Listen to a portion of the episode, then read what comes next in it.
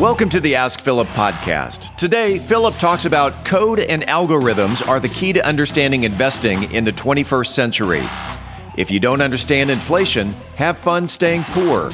And how to manage your mood and emotions. Philip Washington Jr. is a registered investment advisor. Information presented is for educational purposes only and does not intend to make an offer or solicitation for the sale or purchase of any specific securities, investments, or investment strategies. Investments involve risk and, unless otherwise stated, are not guaranteed. Be sure to first consult with a qualified financial advisor and or tax professional before implementing any strategy discussed herein. Past performance is not indicative of future performance performance. And now, here's Philip. All right. Happy uh, late 4th of July. It's July 5th, 2021. And I know most of y'all are probably taking a day off. So enjoy this podcast on your day off. I'm kind of taking a half day off. I'm working a little bit this morning. But let's uh, let's get down to the show. So where, where, we'll start with, I think for people to understand the trends in the 2020, 2020, dang, I don't even, 21st century, you have to understand code and artificial technology because code is how we speak to computers and artificial technology is what's going to replace uh, many of the things that, that that that humans do. So so parallels back in the 1900s or the 20th century, machines took the place of a lot of uh, human uh, labor um, from you know and like and this isn't a human but cars at the place of, of horses um, machines that we used to live used to um, you know we used to use humans to lift heavy things. We learn how to use machines uh, calculators right? If, if, y'all have ever seen the movie um, for uh, man i'm forgetting the name of it with the it was a good movie with the with the um, nasa program and the uh, the black ladies who were all the, the ladies behind it. Man, I'm forgetting the name of it. Hidden Figures, right? How they were computers and then computers actually started doing calculations. So that was kind of a theme there. Here, artificial intelligence is going to replace a lot of human jobs. And, and, and I believe just in that time, people thought that there was not going to be jobs for hum, humans. There's still plenty of jobs for humans. I think moving forward, we'll just do jobs that are more human that, that are um, uh, that we're better than computers that computers can't do. But artificial artificial intelligence and code is going to replace a lot of what we do. So a specific example in the context of understanding one of the big themes, money. Right, one, one of the important things for um, for civilizations was for to separate government from monetary policy. Um, and so that's that's that was the original role of central banks. Central banks said, "Hey, um, we need to be independent because we don't need government controlling monetary policy. A society and economy needs uh, consistent, um, dependable monetary policy. Uh, that you know, and, and, governments have different incentives. Like people in government want to stay in power, and so they'll do. They can get irresponsible with money um, to stay in power, and so you know the the original reason it was set up was, I believe, altruistic and it worked for a period of time, but like everything else, we have to innovate. And so, um, code, and specifically, what what Bitcoin is is monetary policy and code. So it it it does the same thing. It puts a wall between government and monetary policy, but instead of having central banks, which are run by humans, which can be corrupted, which can be uh, bribed, which can you know be empathetic to friends and government officials because they're human, uh, and and things can happen in a, in a non-transparent way. Bitcoin replaces the people making decisions over monetary policy with code, and code is simple. Code code doesn't have emotions. Code can't play favorites. Code is transparent, so we can look and see what the rules are. Um, we can we can agree to it, and it's a it's it's good. Think think about everything that code does better than than humans. So let's go back to the advertising agency, right? We used to have advertising executives who decided, um, you know, w- what, um, you know, what information should be put in front of what people. Uh, think of you know Mad Men. Now with Facebook, which is the best advertising place on the planet, they use their algorithms to figure it out, right? You, um, they they know what we like, what we want to buy, all this information based on based on the data we put in, and then they feed us ads that we very likely want to see. And if you're running a Facebook campaign, what most Facebook marketers know is you want to, you know, run multiple stuff and let the algorithm tell you what people like the most and then trust the algorithm because it's way better than human discretion. Same thing with Amazon, right? We used to have uh, big corporate buyers at Walmart that had all the power on what went on the shelf and what people saw. And so Amazon lets the algorithm um, decide what you see on Amazon based on other people's favorites that are similar to yours and your favorites. And so algorithms are taking over the world. You got to understand it. And algorithms, and I just said algorithms, I explain what they were. Algorithms, algorithms are just just simple, simple, simple rules. Like think of it like a, a simple algorithm is an if-then statement. If if if if I um if I wake, we and we run we run small algorithms in our head. So, you know, what's a, what's a good algorithm? A good algorithm is, uh, if it's a new day, I need to take a shower, right? Or um, if it's a new day and it's five o'clock, it's time for me to work out if that's my workout time. So it's set rules in place. The difference with computers and humans is, you know, uh, computers we we we have emotions and we can not feel like working out. Computers do the algorithms regardless. Going back to calculators um, humans can make errors. Computers don't make errors on calculation. And so algorithms are helping replace mundane tasks uh, for uh, in, in, in what we do. Um, so that's that that's one example the, the, the other the other thing i want to talk about today too is inflation you know, Rich Dad Poor Dad was a book that I read probably in 2002, 2003, 2004. It was very influential in my financial journey. And he explains money and, and, and building wealth super simply, but I think I can simplify it even more. The, the difference between the rich and the poor are people who understand inflation or, or better known as uh, currency depreciation, currency debasement, and people who don't. Because the system is set up to um, make money worth less over time and force society to invest resources in productive assets businesses and all that kind of stuff. It's, it's designed that way. It's not a it's not a um, system designed to be uh, bad in and of itself it, it was designed that way i think the difference is people who don't understand the rules and don't understand inflation uh, get left behind. There's also some, you know, the a big part of it is also limited access to capital because you know if you're in a capitalistic system and you and you exclude the population from capital, money, being able to own real estate and land, that plays a big part. But but specifically since you know, um, um, uh, but if you if you understand the game and everybody can you know has the ability to um, play the game today and, and for a while, then you can then you can be on the right side of the game, regardless of of who you are. And it's understanding um, the system in debasement.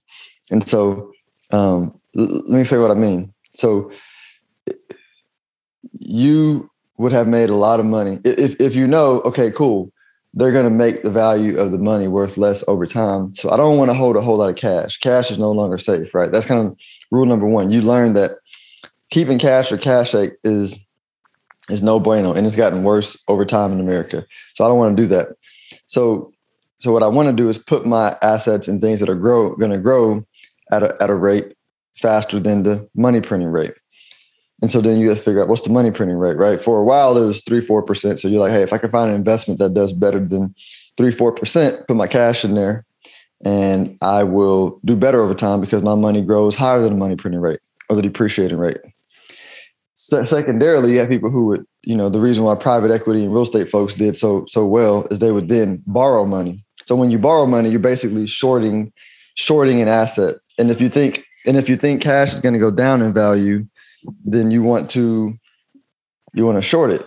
When you're shorting an asset, um, if it, if you if you think it's going to go down in value, which again we said cash does, it will, and historically has, then borrowing money in that asset is a way to short it because you're saying, hey, I don't want to own it. So the reverse of owning it is borrowing it. That's really what shorting is, y'all. If you're shorting the stock, you're borrowing a stock and then you'll deliver it back at a lower price, which allows you to make a profit.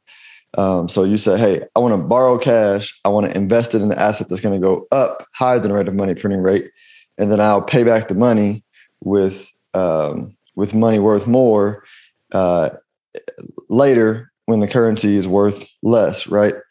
And so that's why you get so rich. If you borrow wisely and borrow smartly and invest in real estate, private businesses, stuff like that. Um, um, owning businesses, right? Taking your cash and starting a business and generating cash and reinvesting in your business and growing it at a higher rate than the money printing rate is good too. Again, stocks, real estate, crypto, anything that grows at a higher rate than the money printer rate, uh, you get richer. So as long as you're able to do that, you're fine. But if you're if you're not saving and investing, um, then that's that's one strike because then you, you you're you don't have any savings and you definitely can't increase your quality of life over time by investing in things that are going to be higher than the money printing rate. And if your income isn't growing at a higher rate than the money printing rate, then you're going backwards. You're going down on the elevator versus going up. And so you got to understand the game and play the game appropriate uh, in in the in the current system. And and as you as you know, as I've talked about, I think Bitcoin fixes this, but it's going to take a while. And so in the in you know, and I mean like I don't think we're going to be under under a full new monetary system for a good 20, 30 years, right? This is going to be a slow transition, hopefully. Because a slow transition is good. It means not a lot of chaos in the short term. And so you're going to have to learn the system uh, if you're going to be alive in the next 20 or 30 years. And so understand how it works. Last topic changing how to change your mood. How to change your mood is important because um, when you're investing or building wealth, there's going to be times where your mood causes you to want to do things, right? Either you become, uh, you know, impatient at the returns and you want you want things to go up and it's not going up, or you're scared because things are volatile and you're hearing all this bad news and you want it to go down. And so, you know, good mood changing techniques are really, really important to be able to help you make good decisions. Um, and this is an additional to accountability. So I talked about on the previous episode about having a wealth manager to keep you accountable, borrowing their faith, patience, and discipline, having a group of peers that you can talk to. But mood changing is important too. So, you know, a couple things, right? What you eat affects your mood.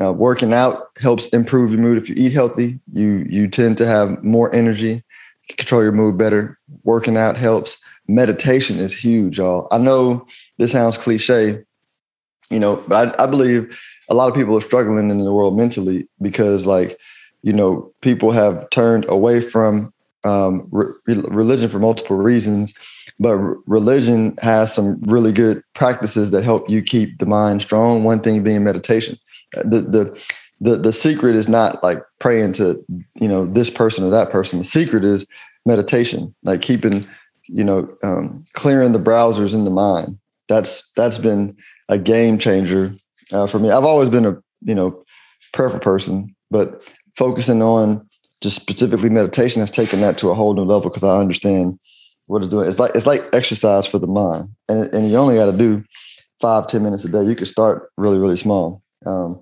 friends, laughter, spending time with people you care about, that's important.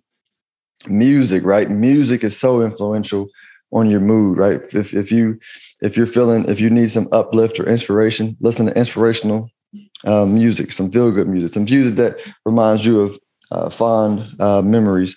Motivational CDs. I know when I'm trying to get a concept in my head, um, I you know, I'm not talking about. I mean, if if, if Tony Robbins floats your boat, that's cool. He's cool. But I'm talking about like if I want something to stick, a principle to stick, like for example, Bitcoin, I will listen to the same, same or or a bunch of the similar type of topics over and over and over again for like months to get it in my head and get the concept to stick. And so if I'm um same thing I learned about investment, learned about investing. I learned about the principles of faith, patience, discipline, long-term investing. And I would just drill that over and over and over again into until not that it was in my brain, until it's in my soul. Right. And then whenever I got shaky on it, I would drill it some more, right? Drill it over and over and over and over and over again. Because there's some there's things that you know intellectually, but until it's in your soul, right, you're not going to act properly on it. So drilling helpful information into your head over and over and over again. And it, you know, early on, it's kind of boring and mundane. But after doing this for like, man, almost 20 years, right? It, now I have to say, all right, Philip, you don't have to drill as much because it's such a habit. I mean, I, I drill principles and concepts into my head over and over and over again uh, quite often um, to keep those principles strong in my head. And there are certain principles that I think are important to me that I want to uh, embody myself and then put into my kids. And so I'm always I'm listening to podcasts about those principles, re-listening to books about those principles. I have books up in my room that remind me of the principles just when I look at them. Um, I'll reread passages from books. I'll reread notes, right? I'll reread journal entries. I'll journal about those principles. Part of the podcast is also podcast helped me reiterate those principles because it's one thing to read it, see it, hear it. To teach it also helps instill those principles. And so um, drilling those principles will also help uh, solidify it and keep the uh, allow you to change your mood um, and, and, not rely so much on emotions. But I hope this is helpful. Uh, y'all enjoy your holiday and uh, till tomorrow.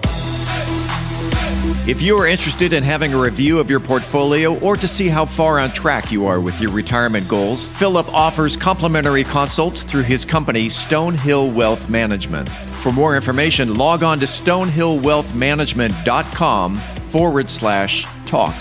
That's stonehillwealthmanagement.com forward slash talk. Philip Washington Jr. is a registered investment advisor. Information presented is for educational purposes only and does not intend to make an offer or solicitation for the sale or purchase of any specific securities, investments, or investment strategies. Investments involve risk and, unless otherwise stated, are not guaranteed. Be sure to first consult with a qualified financial advisor and or tax professional before implementing any strategy discussed herein. Past performance is not indicative of future performance.